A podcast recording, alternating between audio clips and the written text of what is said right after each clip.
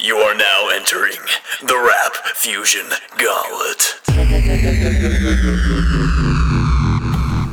Oh, hello. Didn't see you there. The name's Michael Carroll, host of the Rap Fusion podcast, which you are now listening to. Last week, we covered rap metal with Matus Janik, expert in the field. Go check that one out if you haven't already. This week, it's lo fi, and we're getting right the fuck into it. So, there you are. Homework needs doing. Vibes need checking. Lo fi hip hop playlist on YouTube poppin'. And you look behind you, and Renitence is standing there. Hi. I'm just your ordinary Joe who graduated from Columbia into a a terrible situation in the job market. Like, Actually, that's recently changed. So that's good. But uh yeah, just living life through the pandemic.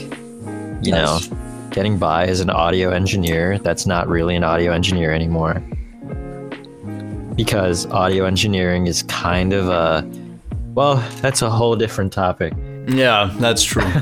that's true. Do you, would you say that listening to lo-fi hip hop is helping you get through these hard times? oh yes 100% Yeah. it actually got me through columbia Ah, indeed. Well, um, that is what we're going to be talking about today on the Rap Fusion podcast, which Oh, you are, yeah. uh, which you are on right now. What do you think about uh, Anchor Studios? Pretty spacious in here, huh? I think it's kind of cute Yeah, i'm not gonna kinda- lie it's, it's kinda- real cute It's really quirky. Um, quirky it's silly yeah, cute it's so wacky. got personality tell you that All right, so let's get the fuck into it, man. We where where do we begin? I mean, where do where do we begin? I would say to begin with lo-fi hip hop, we got to take it back to the beginning of lo-fi, which uh oh yeah I mean, people have been using lo-fi uh, as a purposeful aesthetic for like a, a long time, you know, since back in You know, I think probably once you were able to distinguish between something that was hi-fi and something that was lo-fi. I think that's when it started. I mean, really no hesitation.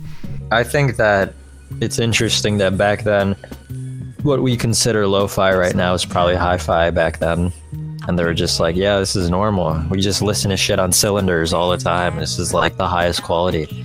And then, like, lo and behold, somebody was like, "Actually, no, it sounds like this," and they play like 44.1 fucking high quality 16-bit audio and just blow their faces away. Yeah, I do agree. Uh, it has its own aesthetic, man, and if used like correctly in an artistically, aesthetically pleasing way, it is- It can evoke some interesting emotions. yes, yes, definitely evokes emotions and some some of the the pillars of lo-fi hip hop I want to talk about here are sort of how it uses these like lo-fi textures and um, and also themed with uh, you know rhythms and melodies and stuff but specifically how it uses all this to evoke those emotions and a lot of it's like nostalgia kinda like like lo-fi brings a lot of relaxing but also you're sort of like crying in the club at the same time exactly. It's like a melancholy yeah, ish feeling of like nostalgia. I'd say so, definitely. Yeah, so I think some some like old rock bands that ha- were able to use lo-fi aesthetics to get that sort of sound, like My Bloody Valentine or Portishead. Like, I think those two bands. Choices. uh, yeah, I think they're like the way they were able to use yeah the shoegaze genre, which has had like a huge effect on hip hop today. But the way it uses all those textures, like the distortion and uh, it played it played a huge part. It's interesting. Yeah, it's interesting you say My Bloody Valentine because they were like strictly like engineered for studio sound. Like their songs, the songs off Loveless, I believe that's the album. There's a song called Only Shallow. I think it's the opener, but uh the more you turn it up, the more you can hear. It's really interesting.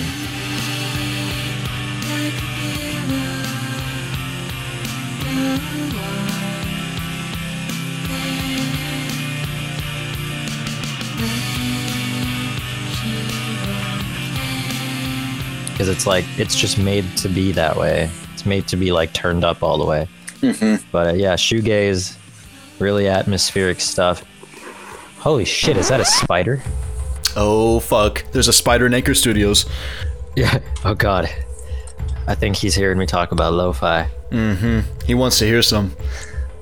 He should. Another rock band though that I think uses like the low fidelity really well is the Strokes.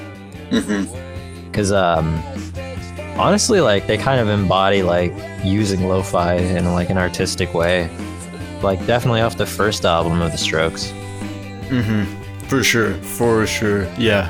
And like, yeah, the way that they, like, I remember the first time that I purposely listened to a Strokes album. I like, I couldn't understand what the fuck he was even singing.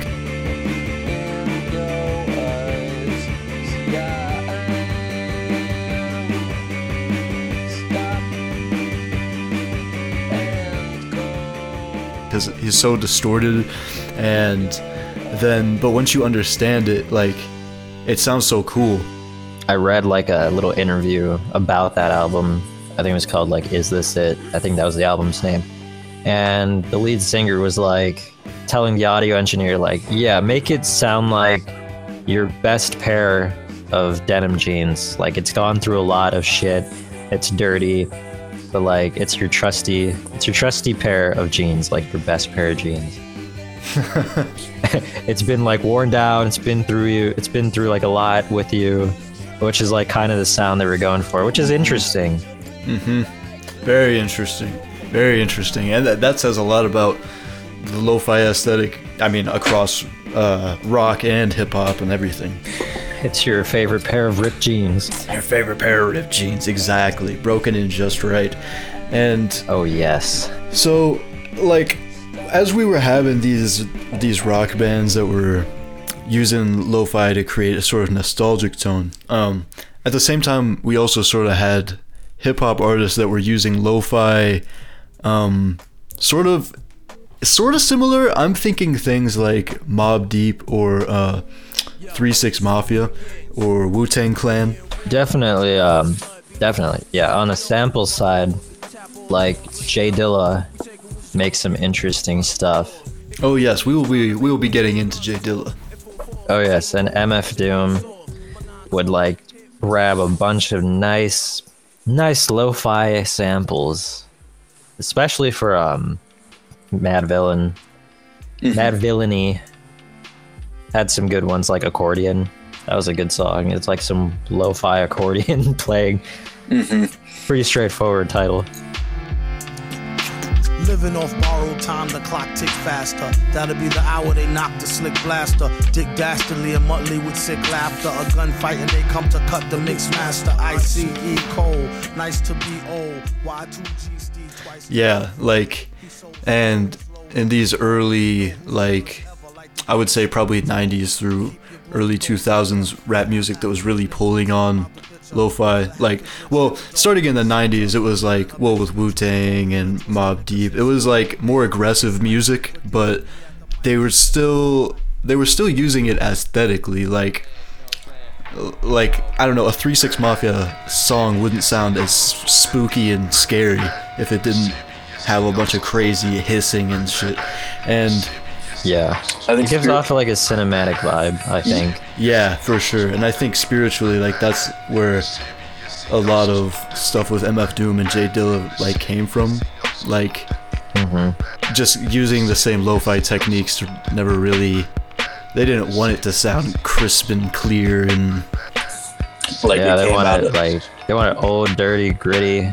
They want Mm-hmm. like the imperfections Mm-hmm. to be like the perfections, which is really nice. yeah, Like the nice sure. jazzy lo-fi samples that just sure. sound good. Yeah, and so like yeah, like MF Doom and Jay Dilla, Nujabes, they they start using these methods to create like a more like what we were hearing in rock, like a more nostalgic, sort of warm sound a lot of times with these samples and yeah again like you said perfectly like using those imperfections as perfections like the way that jay dilla was able to make such like loose barely held together drum grooves but somehow they were just perfect like It is crazy. Like it's it's a it's a whole art form, and like not a lot of people get it because not a lot of people know how it works. They just think like, oh, you just threw some some shit together. But no, it's, Right. it's a lot more complicated than that. Right. That's a very good point. When you listen to like the lo-fi hip hop uh, and chill playlists on YouTube with the girl doing her homework, like yeah, like so many of those songs are just a couple samples, like t- three samples at max, just put together, and then you loop it and you're done. and like it makes a, I think it makes a lot of people look down on the genre, but like I don't know, even in those tracks where they could put it together in five minutes, there's still, I think there's some merit to it. And like, when you look at someone who's doing the same thing but putting a lot of time in, like what Nujabes was doing, like, you can tell that it that this sound is on purpose, the way it sounds it does, or the it sounds the way it does on purpose. I mean, Yeah, like you said, Nujabes or Nujabes. He uh he was was because I I think he he's gone, but um that guy was on like a whole different wave, like Jay Dilla. Like he had like the nice anime, Japanese jazz, like vibe going on in his songs. Some of them like were super like out there, but sounding good at the same time. It's really uh it's really surprising. Yeah. I'd say like I would listen to Nujabes like or Najabis like a lot per week. Like probably like out of my whole listening of my Spotify playlists, like 80%. Like I never skip I never skip a Nujabes song. Like, that's what I'm trying to say. Yeah, I think it's there's something really interesting about his music where like he's a lot of people's favorite sort of lo-fi hip hop producer artist like and He Yeah. did the soundtrack for Samurai Champloo, which is also pretty cool. that's very true and the connection between like Asian culture and lo-fi hip hop is a very interesting one. Um like you were saying Samurai Champloo um and like yeah, they, this new anime that's coming out, uh, Yasuke with uh, Flying Lotus is making the soundtrack. It's in a way I feel like it's a spiritual successor to uh, Samurai Champloo. Like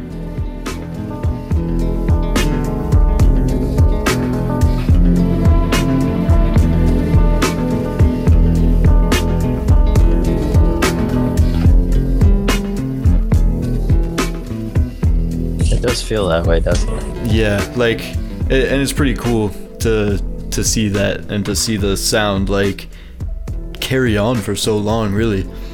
And um, I feel like when you compare the the genre to other genres in hip hop, like I don't know, it's kind of hasn't changed a lot in the past 20 30 years almost. Like you could listen to some Portishead songs and they sound like they could come out today, really.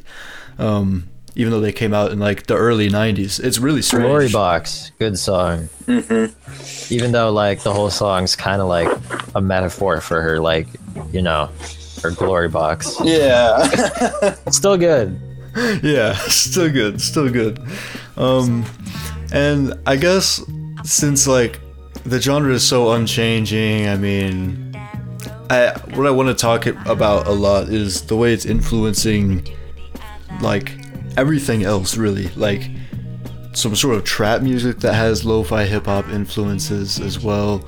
Um, I mean, it's it's expanding for sure, but it's not really mainstream. You think?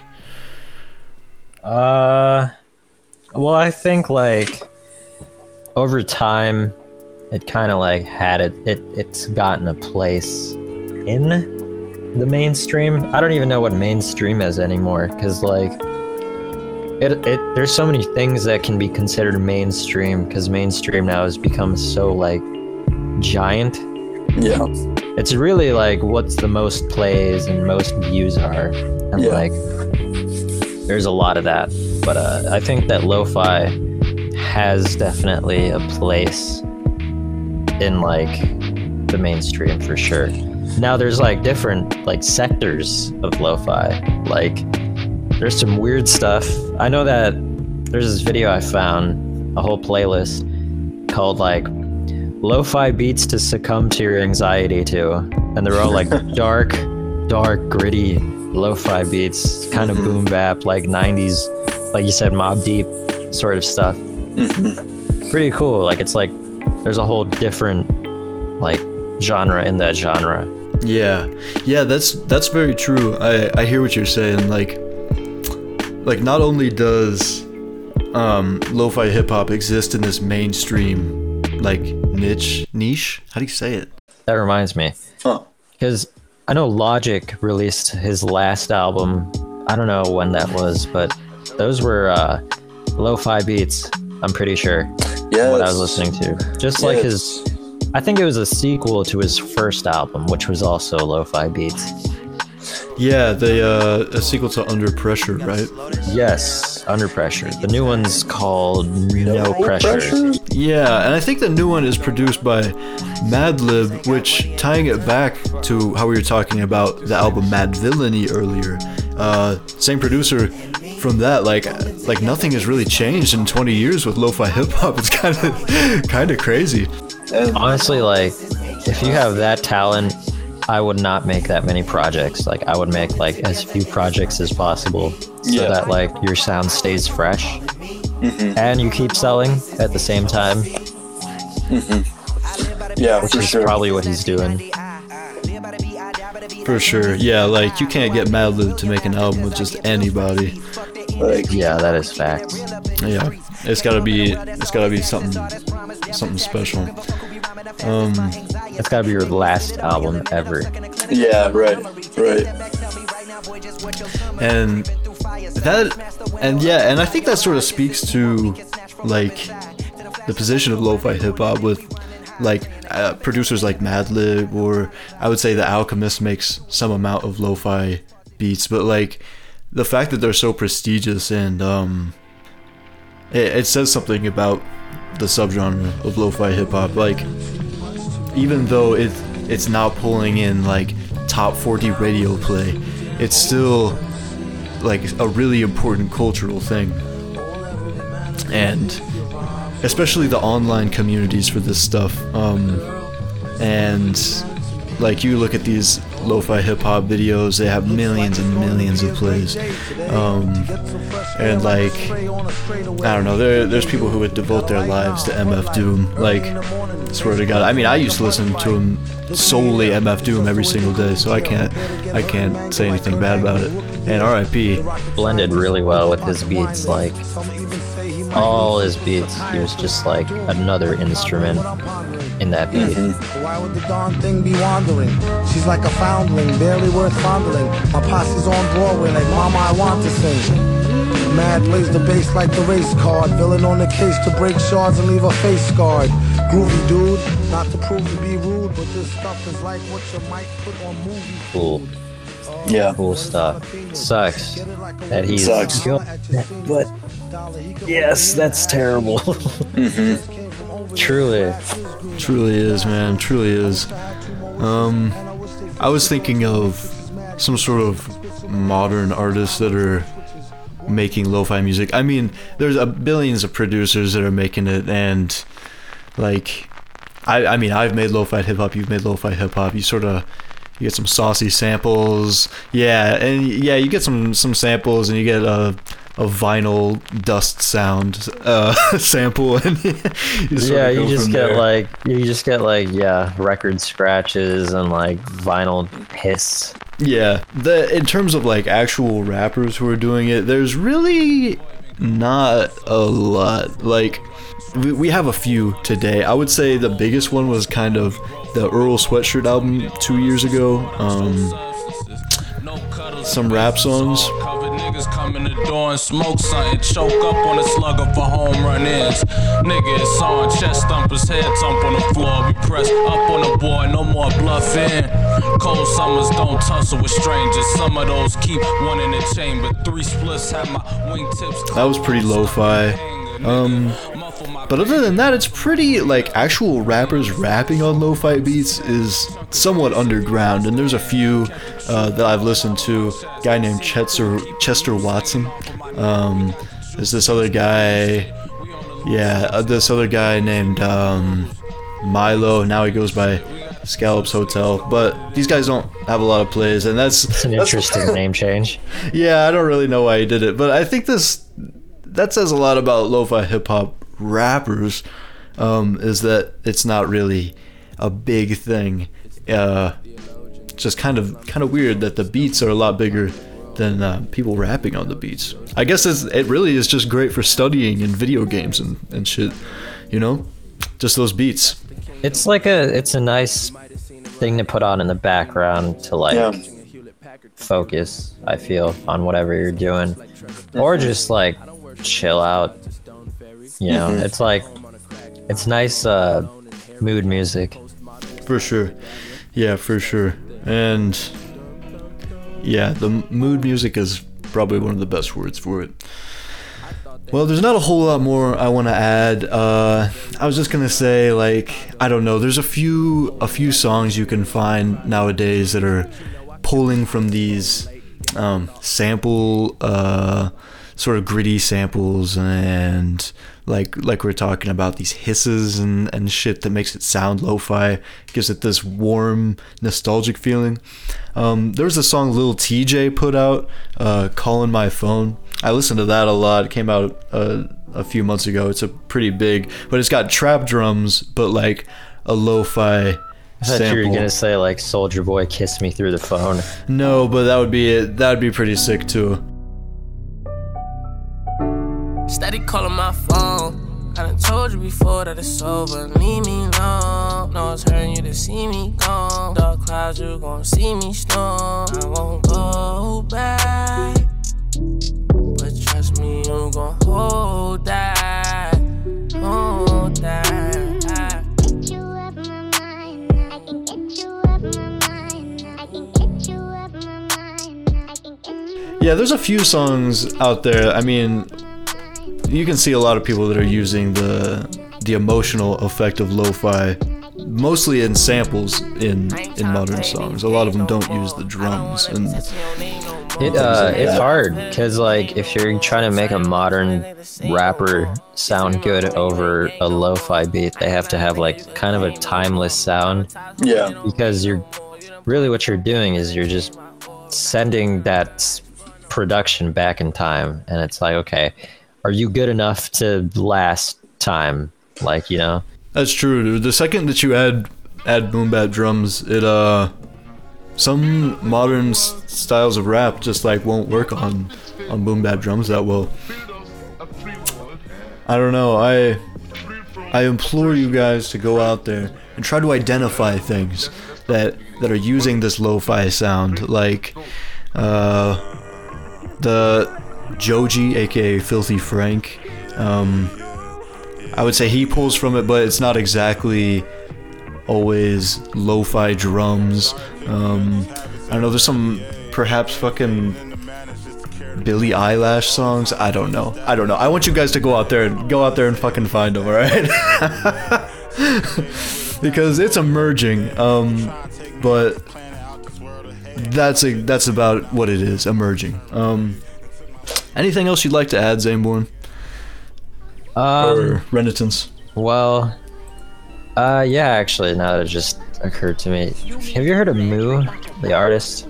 M O O W. Super underrated lo-fi producer, and I don't, I don't even think he's made an album since like 2017. But check out his stuff; it's super, uh, it's it's very nice. It's very Okay. nice, short little beats that sound super good. All right, for sure, for sure. Yeah, go check that one out, and I will check that one out as well. M O O W. Uh, I will also add uh, there's this rapper named uh, well, he's named Mike. Isn't that pretty fucking cool? But uh, But uh, he, he makes uh, music that sounds pretty similar to There can only be one. Yep, and it's gonna be me. I swear to God. But he he's making he's making music that sounds like Earl Sweatshirt's uh, "Some Rap Songs" album. I mean, and you could say "Some Rap Songs" was actually inspired by this Mike guy. So if you like that, check that out. Um, other than that, I, I don't really have too much. Do you have any any social media? no, I don't have any social media. All right. I'm against social media actively. hey, you know No, what? I'm just kidding. I don't even post anything. That's that's all.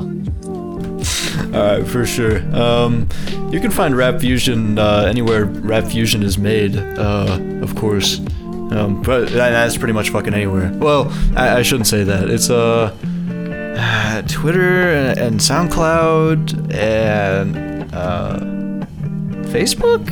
I don't know. Go just go look for it. It's to go follow and shit. Um, You are now leaving the Rap Fusion podcast.